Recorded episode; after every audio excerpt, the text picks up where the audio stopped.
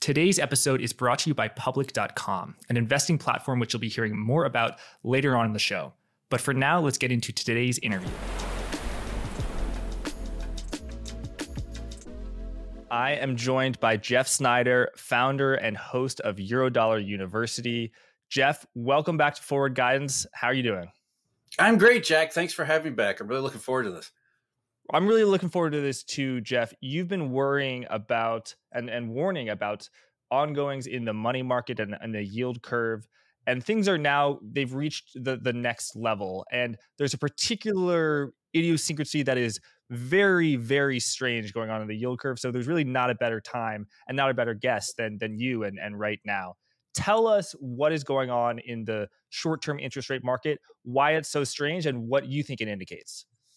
Well, it's it's not just strange, Jack. As you know, it's it's insane right now. The last couple of days have been just completely crazy.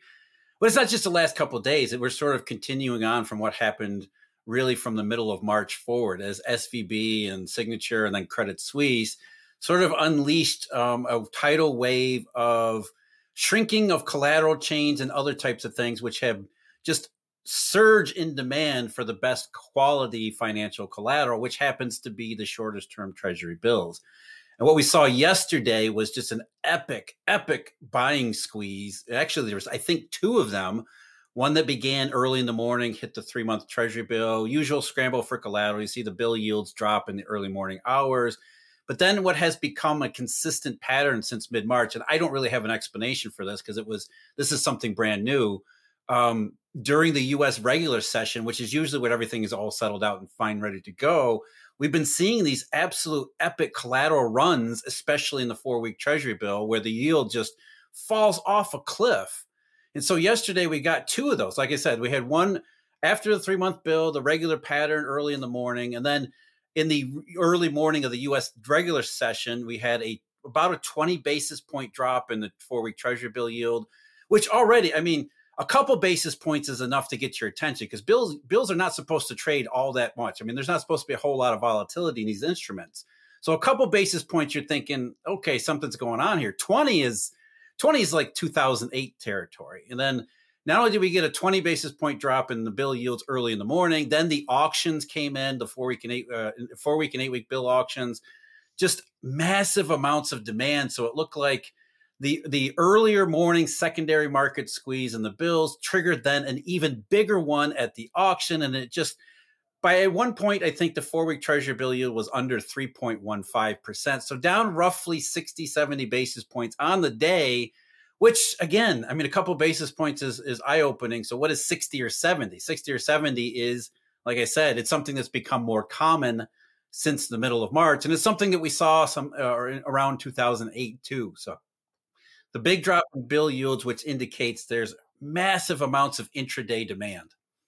And the demand is extreme. You compare it to the three-month treasury yield, which is now yielding over five percent, or something like the, the federal funds rate, which is in, you know, high four percent, a little bit less than five percent. So four point eight percent you can get just by, you know, parking your, your money at the, the the Fed for the reverse repo or I O E R for Fed funds market. That's, you know, between other banks. But these are supposed to be, you know, risk-free markets. But then you have a one-month treasury bill trading over one hundred basis points. I think, you know, close to, you know, at the at the low t- in rates yesterday, one hundred sixty-nine basis points below a comparable uh, you know, short-term swap or SOFR, Fed funds, repo, all sorts of alternatives. Why is the market putting such a premium on treasuries? What is so special about them, and, and what does it indicate to you? Well, that's it's it can't be about the investment characteristics, right? Because you're right, Jack. You go through that menu of alternatives. Any rational human would say, why would I want to own something that only returns about three percent or three point two percent or something like that, when I can get almost exactly the same, in fact, even better in some case, in some characteristics, just by rolling over in repo. If I've got if I've got spare cash, I could just roll over in G C repo, collateralized by a U S Treasury, zero risk, and get, you know, closer to three or four point eight percent. Why on earth would I ever accept even a couple basis points less than that, let alone something like one hundred fifty or one hundred seventy, as you said? Obviously, there has to be some form of value, some kind of value in the specific instrument that has nothing to do with the interest rate characteristic. And of course, the answer to that question or that puzzle is it's Treasury bills, especially the short-term bills, are the high, the, the highest tier of the of financial collateral that's used throughout the money marketplace. Um, it is the best of the best collateral. And what you see oftentimes in periods of strain in these collateral streams in the collateral system is that participants in it get herded as lower quality forms of collateral get uh, rejected and revalued and all sorts of bad things. It leads to collateral calls. It leads to some of these chains and uh, collateral chains imploding, which means that essentially everybody gets herded into a narrower and narrower and narrower subset of the marketplace. And since Treasury bills are the top part of it, uh, you have this tremendous rush of demand for the best quality collateral because there's other things going on besides the, what we can see in the T-bill rate. Right. And let, let's put this chart up uh, right now. This is the spread between the one month Treasury bill yield, which is now uh, very low, minus the Fed funds rate. And the Fed funds rate, you know, when they, the Federal Reserve talks about what they, the rate they changed, that is sort of the, the target rate they change. And it is now deeply negative. That large red dot you can see trading about, you know, one hundred seventy basis points at, at the peak yesterday. And it really hasn't reached this level since the summer of two thousand eight. And you can see those tiny little red dots there. This is pretty special territory. Yeah. And you, I mean, just the rest of the charts, too. I mean, look at where the dots are lowest and they're tending to be lower. We correlate those with periods of general money market stress. I mean, look, twenty twenty, you got that one there. Some stuff in twenty eighteen and twenty nineteen. Uh, we saw lots of strain then. And then, of course, the big one, as I mentioned earlier, and it's right there in your chart, we're seeing stuff in the money markets that we haven't seen really since two thousand eight. Um, the stuff with everything that we see with Treasury bills now, the heightened demand for them as collateral, same thing happened, especially in early two thousand eight around Bear Stearns, and not just before Bear Stearns, but also after, because the Bear Stearns failure actually triggered a whole bunch of aftershocks and after effects, including this generalized scramble for collateral where market participants wanted to make sure that they had their hands on the best stuff because they didn't want to be the next Bear Stearns. Right. And let's just explore the possibilities of, you know, li- liquidity preference. Treasury bills are preferable. What are the risks of, let's say, a, a repo tra- entering into repo transaction, you know, SOFR, something like that, that you, you, know, you get four point nine percent on? Or the Fed funds rate, or the interest on excess reserves for banks, the reverse repo facility, which money market funds now have access to, as well as Treasury bills. What's so wrong about getting, uh, you know, close to five percent? Uh, what are the fears there? You know, because you, if if if I can get five percent here, but or I can get, uh, you know, you know, less than four percent. I, in order to choose the lower yielding option, I must have some sort of reason why. why. What what is that reason? Oh, it's even more extreme than that, Jack, before we get to the reason. I mean, you look at the Treasury bill auctions that have been conducted since mid-March, and in the four-week bill auction, four of the last six have produced zero percent low yields. In other words, some at least five percent of those auctions, five percent of those who were bidding at the auction and were awarded the bid said, I will pay the most, the highest price I can possibly pay just so that I get my hands on these Treasury bills. I will accept zero return.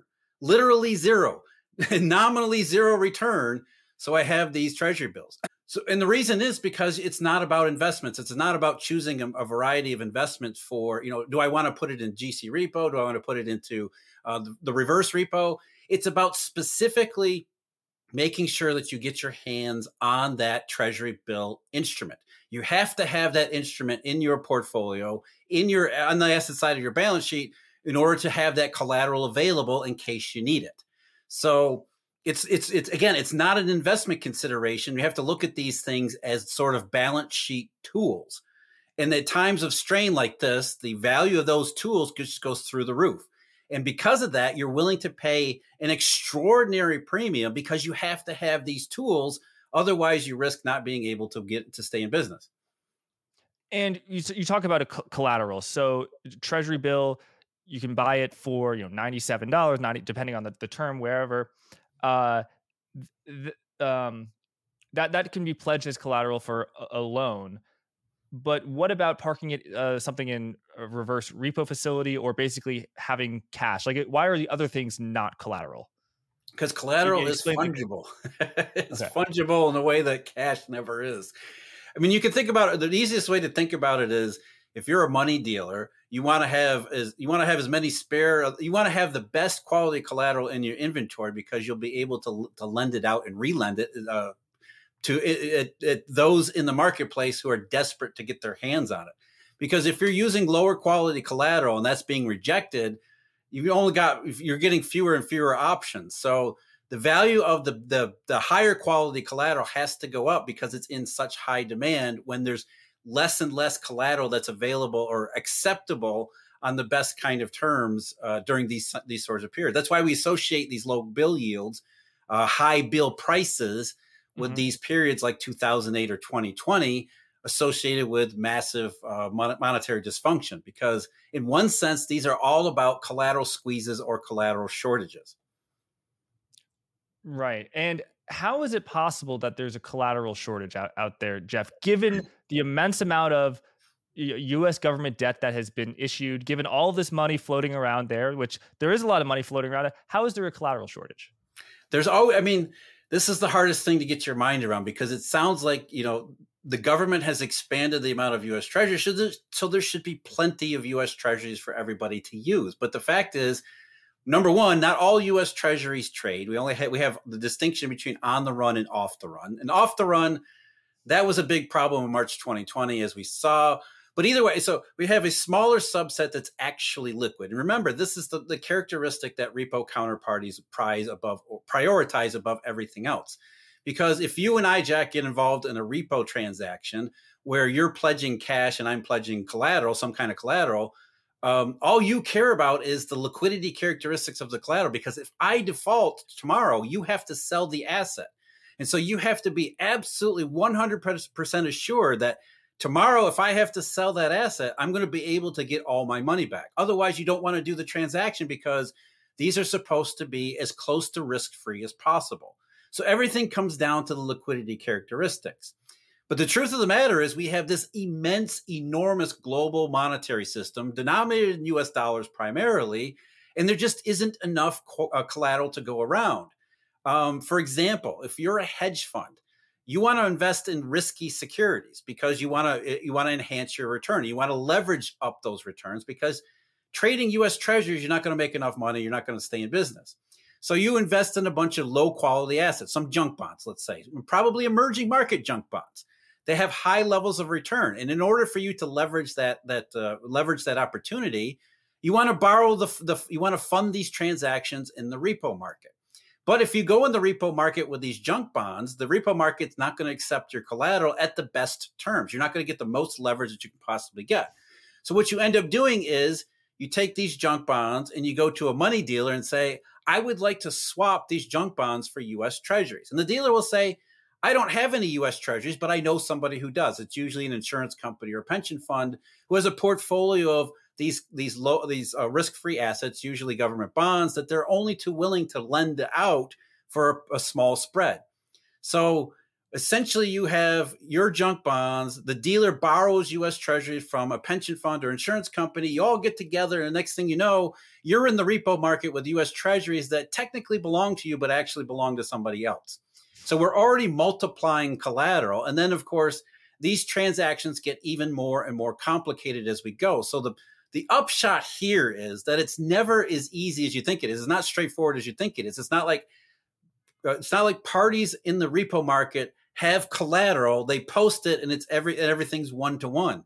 You have this constant churn of reusing and repledging, and occasionally rehypothecation, which I know people deny that happens, but we know it does. So there is essentially a collateral multiplier. How many times a piece of collateral might be reused means that a single U S Treasury bond might be supporting multiples of these, these uh, secured financing trades. And it's not just repo. It's not just straight cash. You also have to keep in mind derivatives, which these days is probably more important and more likely to be the cause of the problem than the repo market is. So we have multiples of good quality collateral that it's getting reused. We've got multiples of bad quality collateral gets reused, and just a small reevaluation and revaluation in the bad collateral, because it's multiplied, can lead to a much larger consequence, because the multiplier effect shrinks more than just a single single issue or whatever it may be. And so you have this this systemic scramble for collateral where just a little bit of revaluation, some of that junk, triggers this vast need to replace it with good quality collateral in these reuse and repledge chains. As a bank, you want, you want to own assets. There's securities that has the risks all the way from, you know, very short-term treasuries, junk bonds, equities. And then there's forms of cash, uh, you know, cash-like securities are, are those treasuries. But um, with the cash, there's deposits at other banks, Uh, which are the liabilities of them, your, your asset, as well as deposits at the Fed, which are called reserves. Tell us about those three categories of assets. What are the sort of advantages and disadvantages of them? And why isn't there sort of a scramble to cash? I would I would think that if, if you know, everything's uh, uh, going to hell, so to speak, even treasuries wouldn't be worth that much because everyone wants to scramble for cash. Well, there's always, you know, banks have enormous, uh, they have quite a lot of alternatives to manage both the asset side of their balance sheet as well as the liability side of the balance sheet. That's really what we're talking about here. Secured financing transactions are a method of liability management, and it's an effective one. Um, and it's it it's an it's a very complicated one. So individual banks will make individual choices based on what whatever liquidity parameters they're facing with. Sometimes that means you want to hold central bank reserves. Um, in the in the pre-crisis era where reserves were restricted and, and uh, there weren't a lot of them, that meant that there was a robust market for reserves. Nowadays, there really isn't, because everybody has access to central bank reserves or some way to get them. But central bank reserves have a very limited, narrow use. In a lot of cases, it's just, I don't want to do anything. I just want to do nothing. I'll just hold liquidity in central bank reserves. It's an alternative to do that. Uh, as you said, there's other forms of cash, including deposits with other banks, especially other dealers, which give you a little bit more flexibility in the things that you can do, because the dealer will mul- be able to multiply some of your, some of your, some of the things that you might want to do, depending on what it is you want to do. And then, of course, there's the secured financing transactions, which get you into derivatives and other types of Op- opportunities there. And we have to, I mean, derivative transactions like a currency swap, even though it's a derivative, even though it doesn't really go on a balance sheet, it is every bit this, uh, uh, it is every bit like a monetary or credit transaction too. So it depends on the balance sheet constraints and the balance sheet parameters that individual institutions, and they don't have to be banks either, it could be non-banks too. What is it they're trying to do at any given moment in time? And as going back to the chart that you showed, Uh, Jack, what we see is that during these specific periods, we understand that more and more of these financial market, financial participants are being forced to do the same things at the same times because of the systemic conditions. They're being forced to choose uh, a high, to pay high levels of premiums for treasury bills, for instance, when there's problems in the collateral marketplace. So they can't replace those problems in the collateral marketplace with something like, for example, central bank cash, because central bank cash, the reserves, or as they call them in Canada, settlement balances, they have a very narrow use. Um, they can't be used in the wider marketplace, except for, you know, if you're settling a transaction in Fedwire or something like that. So it really depends on what's going on in the individual institutions. And then, of course, the systemic properties of the, of the, the system at any given time that is forcing that uh, many of these individual institutions are forced to respond to. So Jeff, we're looking at this chart. I, I got to be honest, it doesn't look great. Okay, it doesn't. It doesn't look great. The last time this happened no. was two thousand eight. It doesn't look great. What do you think are the consequences of this? Yeah, the the, the term that we want to use here is credit crunch, because what happens is when financial firms and even non-financial firms that are caught up in these wholesale market difficulties, what they decide to do is what I call the lessons of Bear Stearns, which was after Bear Stearns, that didn't represent a success. That represented a systemic rupture, which caused the entire system to stop and say, whoa, wait a minute here. We just had a major failure when we didn't think a failure was really possible. What that means is I can't really depend on the wholesale market system. I can't, I can't depend on the Fed. There really isn't a backstop. I'm kind of alone out here, and I'm alone out here, and there's all sorts of risks that I didn't appreciate yesterday. Suddenly, Bear Stearns has focused everyone on the risk and the liquidity risk and the credit risk and everything else, the systemic weaknesses. So what I need to do is I need to build up my liquidity cushion. And one of the ways I build up my liquidity cushion is make sure I have collateral available just in case, you know, J P Morgan in the old days, now it's uh, Bank of New York Mellon, but in case the tripartite repo custodian knocks on my door and says, I need you to post more collateral. So you build a cash cushion, you build a collateral cushion, which only makes sense, right? If you're concerned about these kinds of things, you want to have a you want to have that kind of liquidity and insurance if something else continues to go wrong. That's the first thing you do. The second thing you do is you start looking at your assets in your portfolio and think, do I really want to own all these? Do I really want to be as risky as I was yesterday? Because look what happened to this other firm that wasn't really all that risky.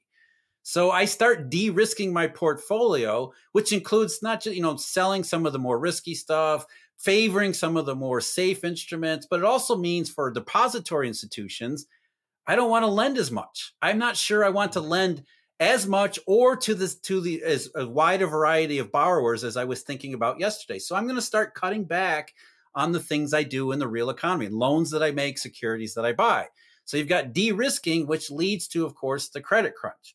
And the third thing you do uh, is you you hedge. You hedge the hell out of what positions you're left holding, especially if you're left with, you know, if you have a lot of risky assets that are underwater, you can't sell them without creating paper losses, and therefore that leads to all sorts of bad consequences, as we saw with Silicon Valley Bank.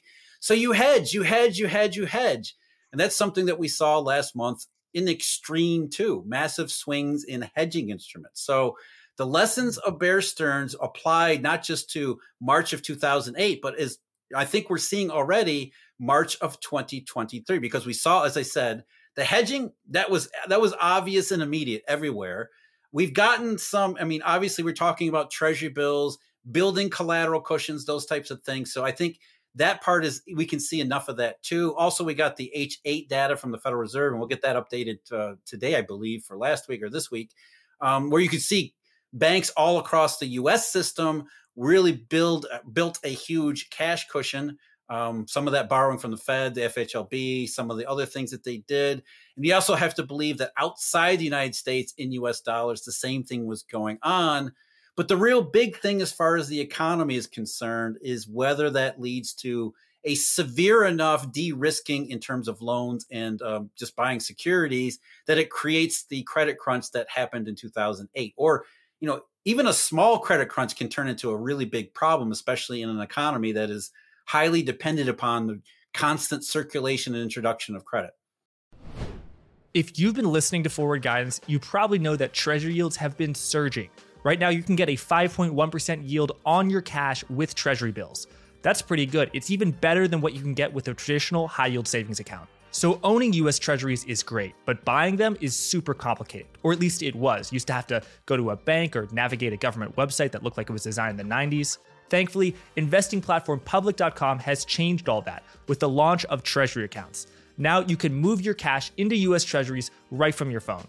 And you can do it with the flexibility of a bank account. There are no minimum hold periods or settlement delays. In other words, you can access your cash whenever you want. And the best part is that because it's government-backed treasury bills, it's an incredibly safe place to park your cash. Public dot com will even automatically reinvest your treasury bills at maturity, so you don't have to do anything to continue growing your yield. So to get that five point one percent yield on your cash, go to public.com slash forward guidance to move your cash into a treasury account today. Thanks. Let's get back to the episode. And what are you seeing there, Jeff? We've just had a slew of big banks as well as some regional banks reporting. And I have to say the worst of my fears that I had in March on the deposit fronts of, of, of bank runs, Uh, my my fears have been allayed. Actually, it actually looks pretty good. I mean, we'll we'll see going forward. And then on loans, again, you're comparing, you know, March thirty-first to December thirty-first, and you, you're not really getting that that March uh, sort of out out in, in in isolation. So there are other stories to be had, and in particular, the Beige Book. With Jeff, I'll, I'll, I'll be honest, I don't read the Beige Book, you know, too often. It's it's not terribly interesting, but I actually did read this one, and I actually got pretty engrossed because there were a lot of fascinating quotes about credit deterioration, and banks are banks are pulling lending. Banks are worried about uh, commercial mortgage-backed securities, and not only worries, but it's already happened uh, for the for the month of March. So yeah, just just elaborate on, on sort of the, the credit crunch uh, that, that you see. Yeah, a lot of the quarterly statistics, you're not going to get enough granularity about what happened recently. You can look at the weekly H eight, which was eye-opening. And the H eight, by the way, is the Federal Reserve's uh, uh, it's a, it's a report on what commercial banks, the entire commercial banking system tells the Federal Reserve it's up to. And there was a lot of stuff in there, especially the final two weeks of March, where we saw a massive contraction in lending. I think it was a little about one hundred five, one hundred ten billion dollars, which is, I mean, again, that's another thing that shows up that's comparable to something like two thousand eight. Bank credit overall restricted by, I think it contracted by a couple hundred billion, which uh, we had a couple of weeks that were just historic levels of contraction. Some of that might have been related to transfers of assets from Silicon Valley Bank and Signature into federal ha- federal government hands, the receivership. So, I mean, it, but either way, um, bank credit contracted and nobody else was out there extending credit to make up for it. So systemically, we had a big credit shock, which, as you alluded to, now we're hearing we're hearing anecdotes and stories, which is really what the Beige Book is. That's why nobody, you don't really read this thing except in periods like this, because the Beige Book is nothing more than stories that regional bank staffs and presidents choose to put into this thing. So it's bas- re- basically they're curating all the stories they want you to hear from their local contacts.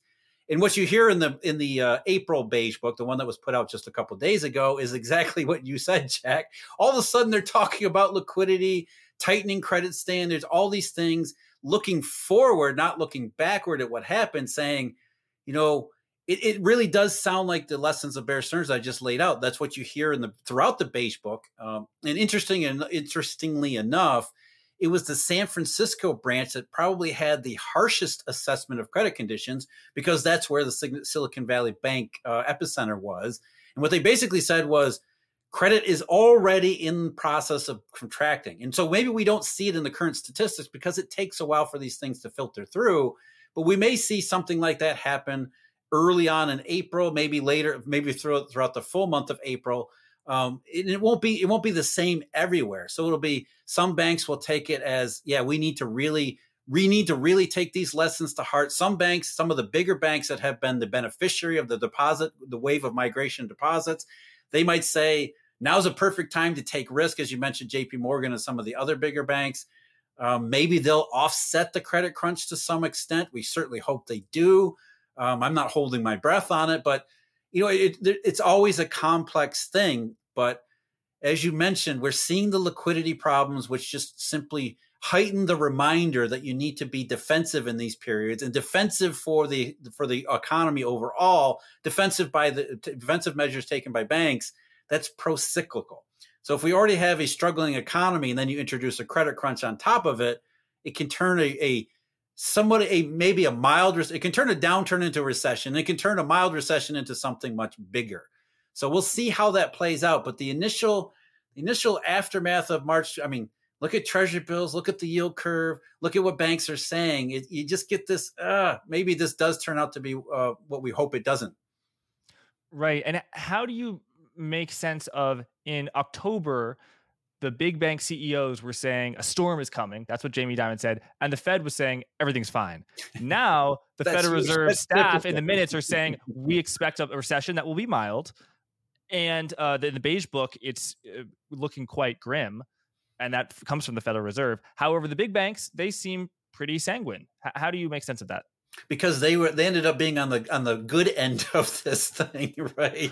The big banks are saying, we think everything's fine, because for them, everything is fine. That's the key difference yeah. here. Their there's deposits a, went a, up. There's Morgan, yeah. several key differences between now and two thousand eight, but that's one of the key differences. In two thousand eight, it was the big dealer banks who were under the spotlight. They're the ones who are who are under the most pressure. Now they're the ones saying, we can step back and just look at everything from above and say, this is not going to be a big deal for us. It might be a big deal for everyone else. But there's also the incentive here where the big banks don't want to be dragged into this thing. So they have every incentive to say, this is no big deal, because we don't want to be dragged into it. We want to, we want to stay out of it. We're perfectly fine. Don't even take a, don't even question our balance sheet at all. We're good here. Um, whereas the Fed, The Fed, I mean, the Fed always gets it wrong. The Fed always has to react to events. And you always have to wonder, why don't you people see these things coming? Why don't you ever have, why don't you ever do something about it before it happens? Why do you always have to create a new tool after all the old tools fail, failed to stem the crisis?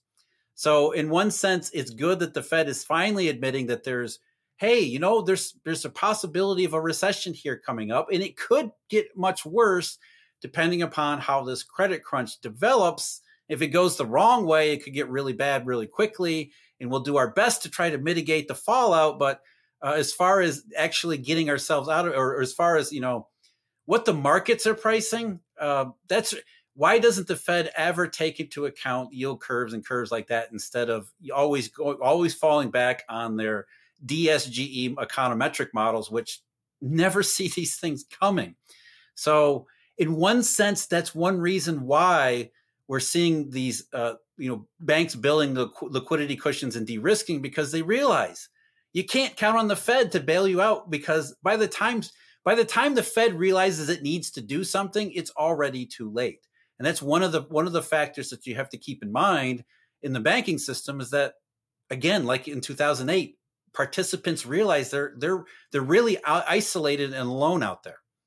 It's been interesting to see the Federal Reserve, you know, framework, Jay Powell talking about, oh, in twenty twenty-three, we're going to have slow growth, to twenty twenty-three, we're going to have very slow growth. And now the F O M C, uh, not the F O M C, the Federal Reserve staff is expe- you know, expecting a mild recession in twenty twenty-three. So slow growth to very slow growth to mild recession. What do you think about that term mild to me, Jeff? T- to me, it does seem plausible. Yeah, okay, so things will slow down a, a little bit. Um, you know, the unemployment rate will go up, spending will go down, borrowing will go down, defaults will go down, but but then you know, it will be what they call a mid-cycle slowdown. And thankfully, inflation will, you know, consumer price inflation will fall down as well. Where, if you disagree with that, why? Oh, I disagree with it because it doesn't take into account the real financial fallout. And again, to be fair, in, uh, the Fed said, you know, our base case, the staff said, as you point out, Jack, our base case is a mild recession, which, I mean, it, it's not good. Let's be honest about it. It's not a good thing, it, but it's it's it's it's certainly more palatable than the alternative, which they also talked about in their last meeting minutes, which is if all of the things that the market is has been pricing for months actually do play out, we won't get a mild recession, because they even said in the minutes that they basically point blank stated that Uh, recessions and downturns that, that happen at the same time as financial market difficulties and credit crunches lead to the most severe cases. So what the Fed actually said, they actually planted the seed for that. They said, well, as you, we weren't expecting a recession. We were expecting a slowdown, but now we're thinking that it'll be a mild recession and hopefully nothing more than that. But by the way, just keep in mind here, if things do continue to get worse, it won't be a mild recession. So whenever, what, what's actually happened here is the Fed is slowly, incrementally progressing toward the same position that the markets have been in for quite some time, really going back to last fall, uh, September and October, when inversions really exploded. The near-term forward spread inverted. Uh, the markets were saying, no, this is not going to be a slowdown. The chances of a more than mild recession are exceptionally high. And everything that has happened over the, the months since then have been exactly what the markets have been predicting. If you're thinking about all the things that could happen that would lead the economy into a more than mild recession, a lot of those things did happen already. And here we are in April, and the markets are saying, we aren't done yet. This is not a mild recession. This is not just a, a minor slowdown or a nuisance that's going to help Jay Powell get consumer prices down to where he would like them. This is something that's going to cause the Federal Reserve to completely turn around and start cutting rates rapidly like they did in two thousand eight.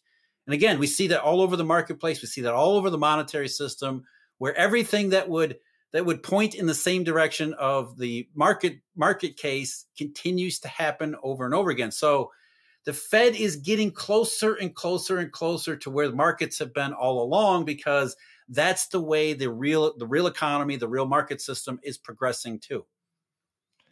How many more uh, Fed hikes do you think the, the Federal Reserve has uh, sort of in its in its chamber? I, I think it may be just one in May and then done. Yeah, and I don't think the one in May is a done deal either. I think they're There is a split on the Federal Reserve. We saw that in the minutes too. And yes, the minutes are, you know, you can't put too much stock in those, just like the Beige Book. But it was interesting how it how it said, and there was, of course, that, that Wall Street Journal article from obviously leaked sources who wanted that out there, that the Fed was very close to pausing in March. And then, uh, yes, there are still hawks like Christopher Waller and others who are saying, no, no, no, We we successfully navigated the stuff in March. Inflation is still our biggest risk. The C P Is aren't down nearly as much, or the P C E deflators, not down nearly as much as we'd like them. So there are those who are hawks. There, I mean, the hawk versus dove camps are probably as starkly different as they have been in quite some time. So I think, you know, the hawks are going to have to make a really uh, compelling case just for a rate hike in May. And then after that, I, I mean, um, depending on what happens, but even if nothing else happens, I think you'll see the case more and more be made that we've done enough. Now we need to, we need to pause. We need to reassess the economic consequences of everything. We need to see what's going on in the marketplace. Uh, I do think they pay attention to the markets, um, not just uh, treasury bills, but uh, other, other parts of the market. And I think it is in some sense unnerving to them. They do realize that the, the uh, the balance of events have moved closer to the markets than to their position. So I really think that whatever happens in May, uh, after that, we're into the pause and then eventually the pivot. Jeff, you for a long time have been a quite a stern critic of new central bank policies such as quantitative easing in order to affect economic but non-banking economic uh, uh, factors such as growth and inflation. Uh, and that is a you know, pretty severe mission creep from where the Federal Reserve started was to uh, um, uh, you know stave off banking panics.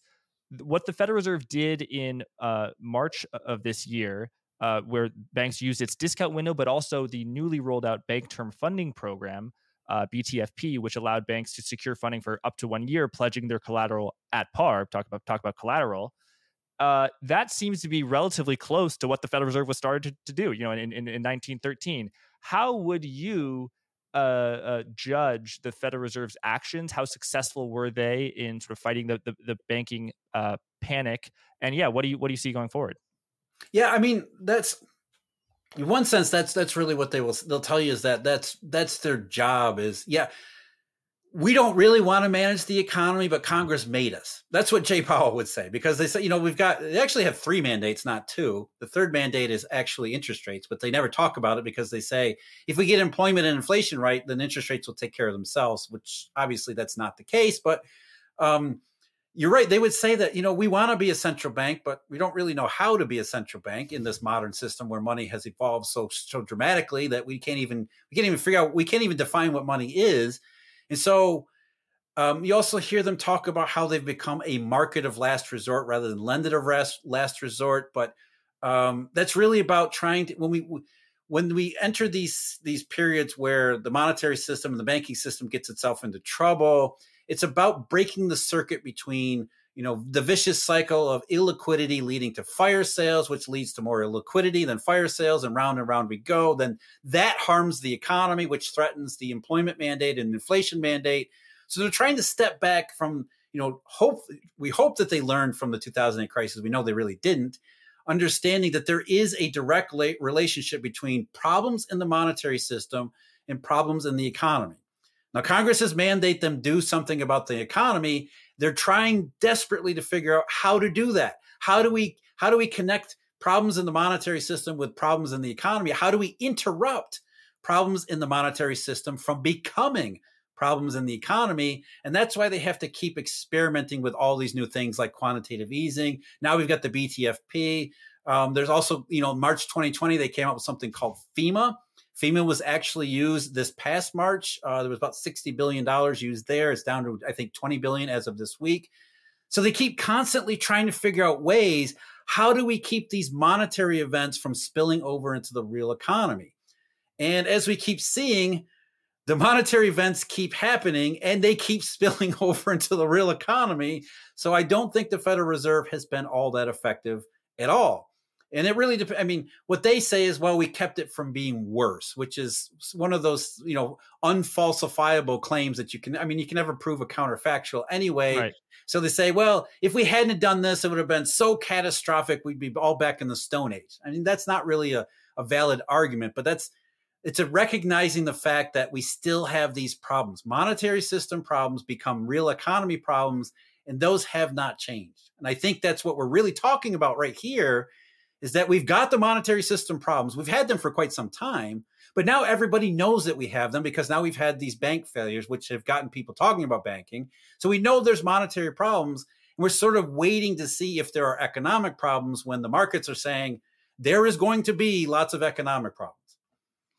And uh, how would you uh, estimate the cause of the fall of, of Silicon Valley Bank? Key to, to that was the very flighty deposit base, the fact that, you know, they didn't have enough capital. Um, but but but really at the, the heart of it was these securities, treasuries, but mainly mortgage-backed securities that were, you know, parked on the held to maturity book that they were valuing still at one hundred dollars, even though if they were to sell them on the market, they would have gotten severely less money than that.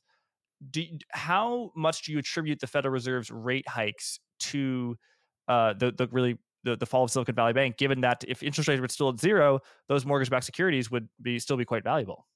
Yeah, I don't think that was really the issue here. That was sort of the last last link in the chain of events. Um, you got to remember, what we're really talking about here is, is the distortions that the government really created in twenty twenty and twenty twenty-one. That's really, I mean, Silicon Valley is probably a case study in those distortions because the government threw a bunch of cash at the economy. And one of the biggest beneficiaries of that was banks, especially regional banks, who suddenly were flooded with these deposits. And especially that the, the Silicon Valley Bank was flooded not with just deposits, but sitting in the middle of Silicon Valley when the stock market started to go crazy, they got flooded with even more deposits. So we had this massive one-time distortion, not just in the economy, but in the banking system too.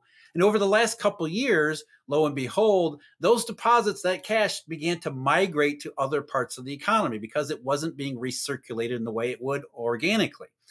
So Silicon Valley Bank made huge errors in thinking that one-time flush of deposits, that windfall of deposits um, a couple of years ago was going to be a permanent, uh, permanent um, underlying back background that they could base their entire portfolios on.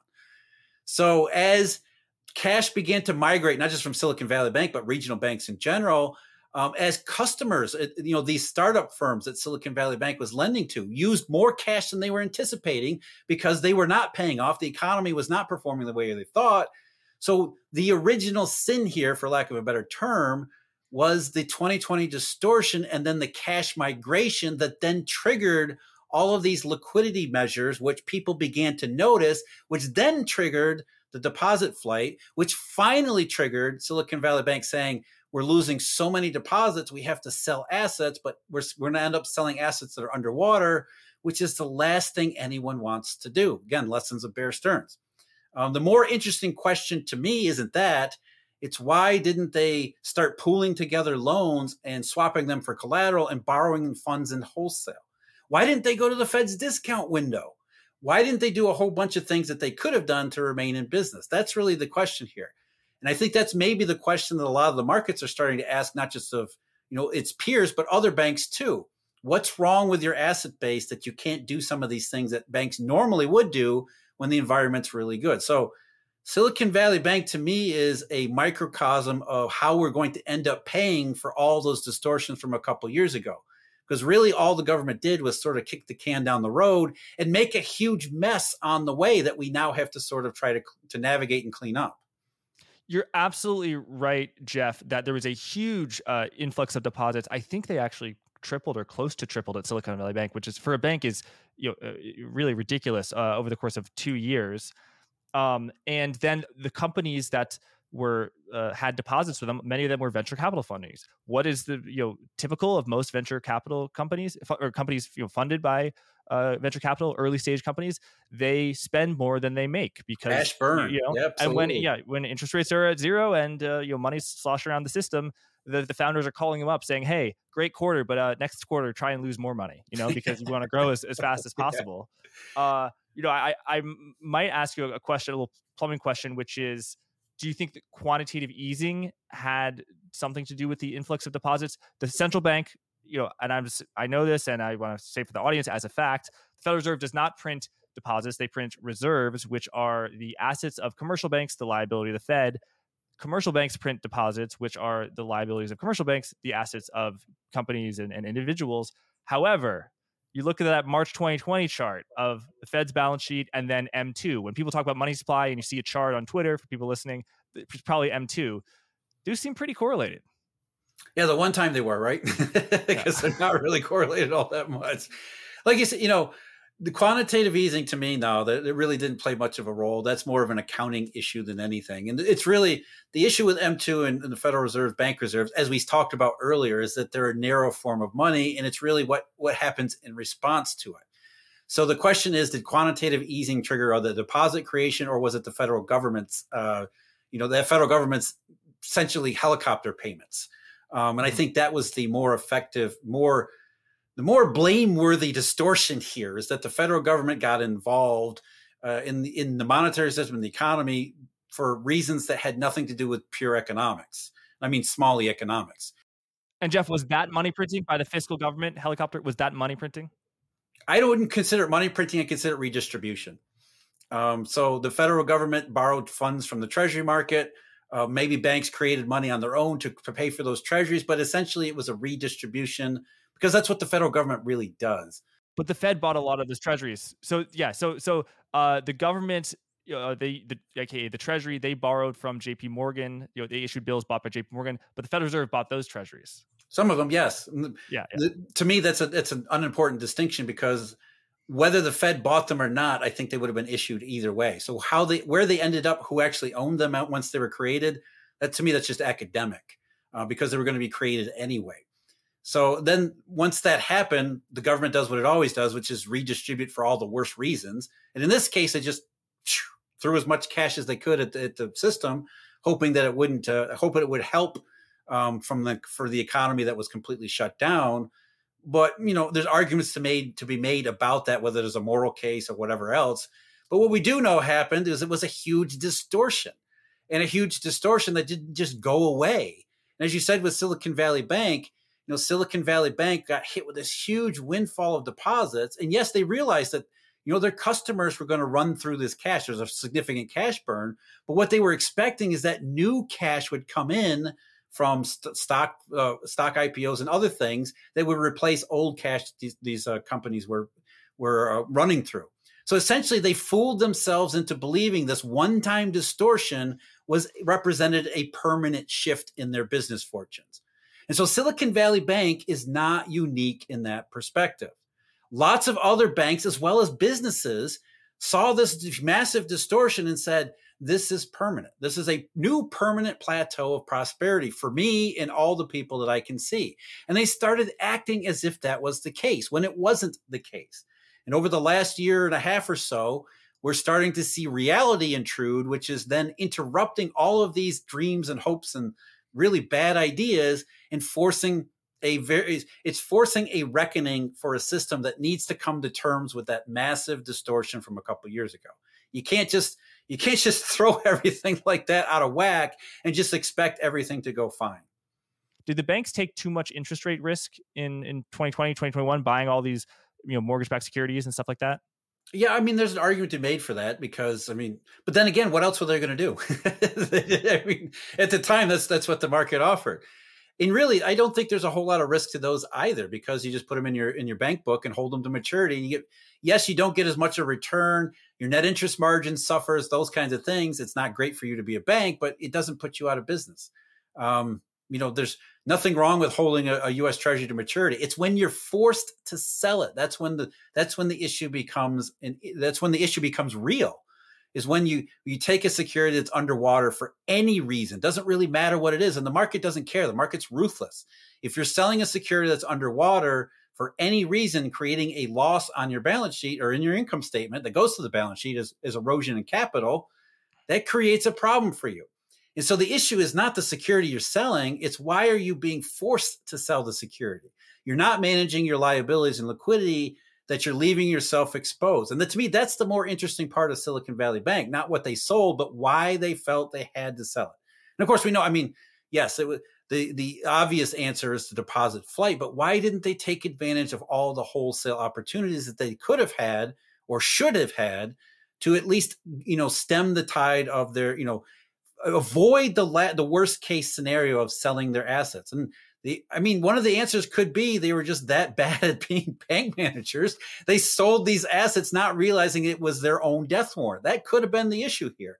But I think there's more at play here than that. And I think there are more banks out there that are worried that are saying, I don't want to have to sell these securities because if I do, it's going to just trigger a worse deposit flight. So they're building up their cash cushions. They're de-risking. They're doing all the other things that that Silicon Valley Bank should have done and probably wished it would have done ahead of time. And that's really, we get into the pro-cyclical stuff and the, the credit crunch.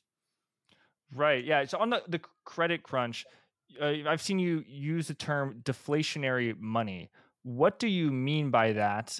Uh, do we have deflationary money now? Did we have deflationary money in uh, last year in twenty twenty-two? You know, with the, the caveat that uh, you know, consumer price prices rose dramatically, which you know, people call inflation. And there's monetary inflation, which you know, my I guess informal definition, I'm, I'm wrong, correct me, is bank credit. So bank making lots of loans. Bank, I think bank credit did expand in twenty twenty-two. Uh, it may not going forward. We'll see. Yeah. So, so how do you define deflationary money? Did we have it in twenty twenty-two? Do we have it now? Will we have it more in the future? Yeah, we think about, to me, deflationary money is interruption in the circulation of money and credit.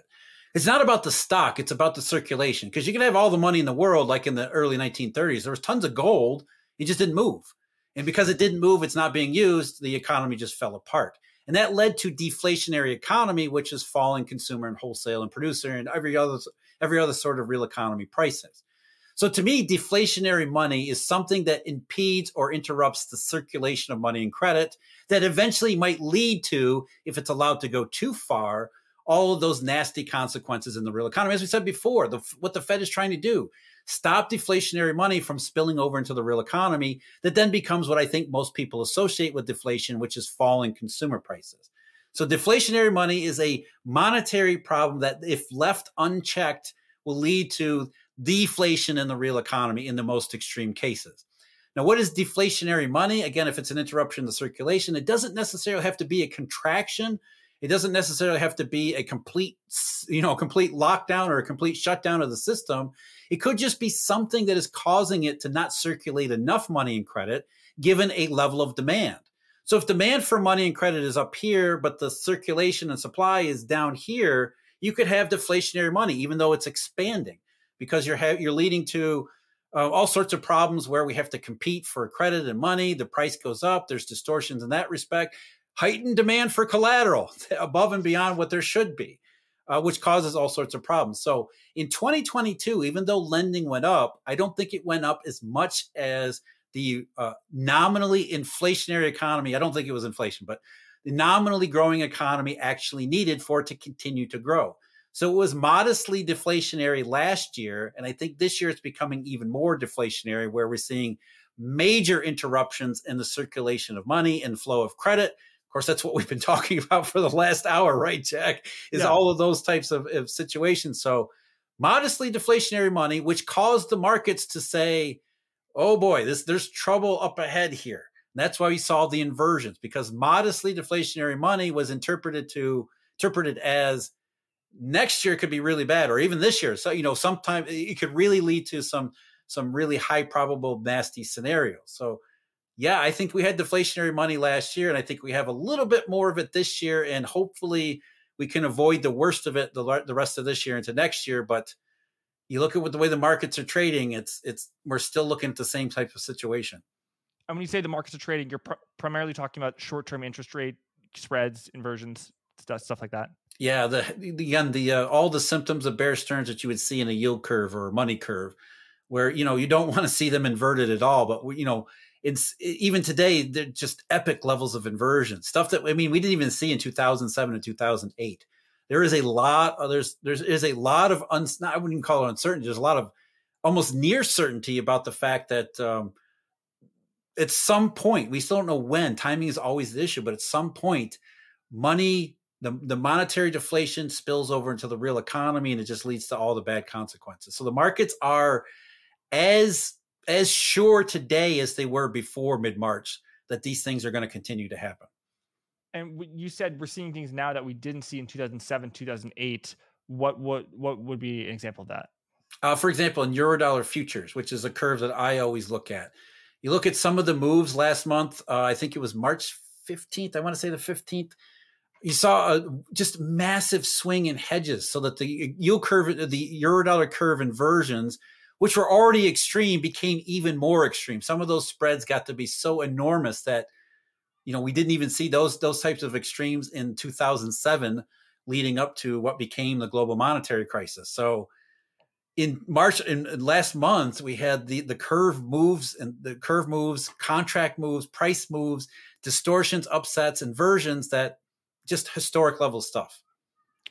Yeah, right. And I think I saw that, yeah, March tenth was Silicon Valley Bank failed. And the week after that, very strange things going on in the bond market that indicated market stress and people having to unwind position. I think the the, the sort of betting that rates would just go super high, that was a crowded trade that had to be unwound very quickly. And then that it sort of cascaded. Uh, when you say Eurodollar futures, Jeff, so there's a Eurodollar system on which, you know, you are an expert and people should ch- check out your, your work and your YouTube channel, your uh, Eurodollar University, the offshore dollar system. And that is different than Eurodollar futures, which are, you know, uh, uh, bets on the future of LIBOR, um, you know, London Bank, you know, that, that, that's sort of the, the rates there. Isn't it true that LIBOR is in the process of being phased out and that those futures won't be trading soon? No, they're going to continue to trade, but they'll be trading on term SOFR. They've already they've already made up the adjustment factor. And so on June thirtieth, when they stop pricing LIBOR, when the Intercontinental Exchange does, they'll just be based on term SOFR. So they'll kind of roll over at that point. Um, and then the Eurodollar futures will, will just become um, SOFR futures, essentially. Mm-hmm. Uh, but, you know, that's a good distinction. The Eurodollar system doesn't care. The Eurodollar system is still there. The Eurodollar futures were just a way to price systemic conditions in the Eurodollar system. So what the government has said is we don't want to use LIBOR to price systemic conditions in the Eurodollar system. We're going to use this other benchmark. So we're changing the benchmark, which mm, I think is a real big mistake. But either way, we're changing the benchmark with how we monitor conditions and stresses and strains and prices, fundamental prices in this Eurodollar system that that is that is going to continue operating for the foreseeable future, unfortunately. Mm. Thanks, uh, Jeff. I want to propose a counter theory, a theory about, oh, actually, the uh, inversion and the huge preference for short-term treasuries, one-month treasuries over uh, term equivalents is not indicative of, you know, we're at a Bear Stearns moment, uh, there's going to be a coming credit crunch, of actually about the debt ceiling. So there will become a day uh, at which the Treasury will, you know, and I, as people can tell, I'm not an expert on this, but the, the Treasury will run out of money and Congress will have to raise the debt ceiling. And if it doesn't do that, uh, people who own Treasuries are at the risk of uh, def- not being paid, but not being, uh, they'll have to wait, you know, t- to be paid. So it's a lot of uncertainty. So there is, th- so the theory goes, and again, I'm not doing a good job of articulating it. I should cover it more on this channel. The, th- the theory goes that there's a preference for paper, for treasuries, that will mature before that happens. So that is why, you know, and I guess in other words, if there wasn't a debt ceiling, the whole curve would be trading like the one month. I, I guess that's the thing. What do you say about that theory? Yeah, it doesn't make any sense to me because we've been through these debt ceilings before, and that's not the way the market reacts to it.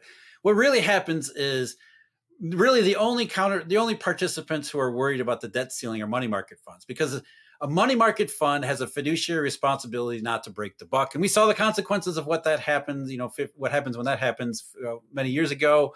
So money market funds will look at their, their portfolio if they have any treasury bills that look like they might mature around where the debt ceiling gets breached. They'll sell them. They'll get out of those treasury bills because they'll say, I can't own those treasury bills on the infin- infinitesimally small chance that something does happen, not even a default, as you said, Jack, maybe the Treasury has to delay a payment. That could be catastrophic for a money market fund. So money market funds are understandably careful about the debt ceiling. So what they'll do is they'll, yes, they'll preference bills that are either shorter term in nature that will that will mature before the debt ceiling is, or before the Treasury is projected around a cash. They'll also buy longer ta- longer dated bills when it's projected to be very likely that the debt ceiling will be raised, because we all know it will be. This is all just a political farce. It's really stupid anyway. So mm-hmm. There's really just an issue about that narrow window where there's some uncertainty there. But that doesn't lead to this massive drop in bill yields. We saw this happen in two thousand eleven. two thousand eleven was a perfect example because we had the same types of conditions. Not only did we have the debt ceiling, which was an even bigger problem in, in two thousand eleven. Remember, two thousand eleven was one of the biggest, uh, you know, it was one of the most most uh, consequential games of debt ceiling chicken we've ever seen. In fact, it led to the, to, the, to the downgrade in the U S debt. Um, at the same time, though, before all that happened, we had all sorts of collateral problems. They called it the European debt crisis, but it was really a collateral shortage. And in the early months of twenty eleven, really around April into May, we saw Treasury bill prices fall. They didn't have far to go at that time because everything was close to zero. But in some cases, the, tre- the four-week Treasury bill rate was right at zero, and some of them were probably negative along the way. So massive demand for collateral before we ever got to the debt ceiling.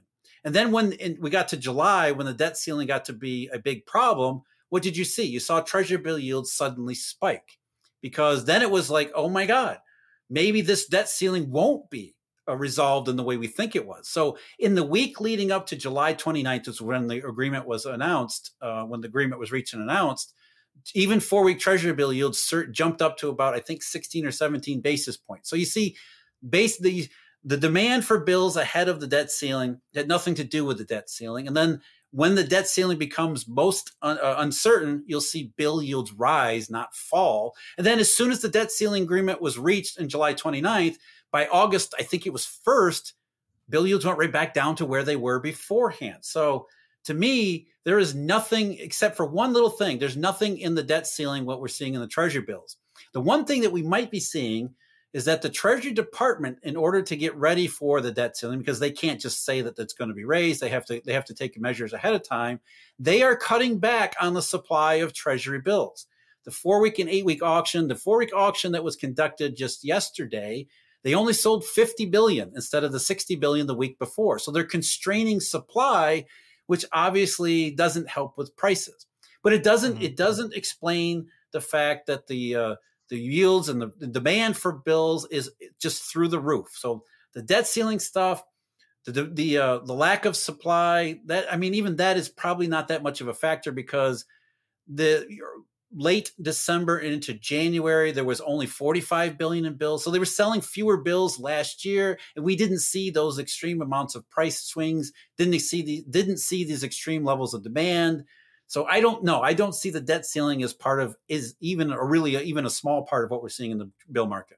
It's it's one of those things where you would think that uh, if money market funds had the ability to go in the reverse repo, they would just avoid bills, and therefore would be less demand for them. So the rates would rise as they have in other debt ceiling periods. I mean, think back to October of twenty thirteen, to a lesser extent in September of twenty seventeen. That's what you see when you get to these debt ceiling periods. Um, you know, rates, bill yields jump, and then demand for bills is really independent of the debt ceiling uh, issue. Mm, makes sense. Definitely over my head. Well, um, Jeff, people should uh, check you out on uh, Eurodollar University, uh, your YouTube page, Eurodollar University, and on, on uh, Twitter.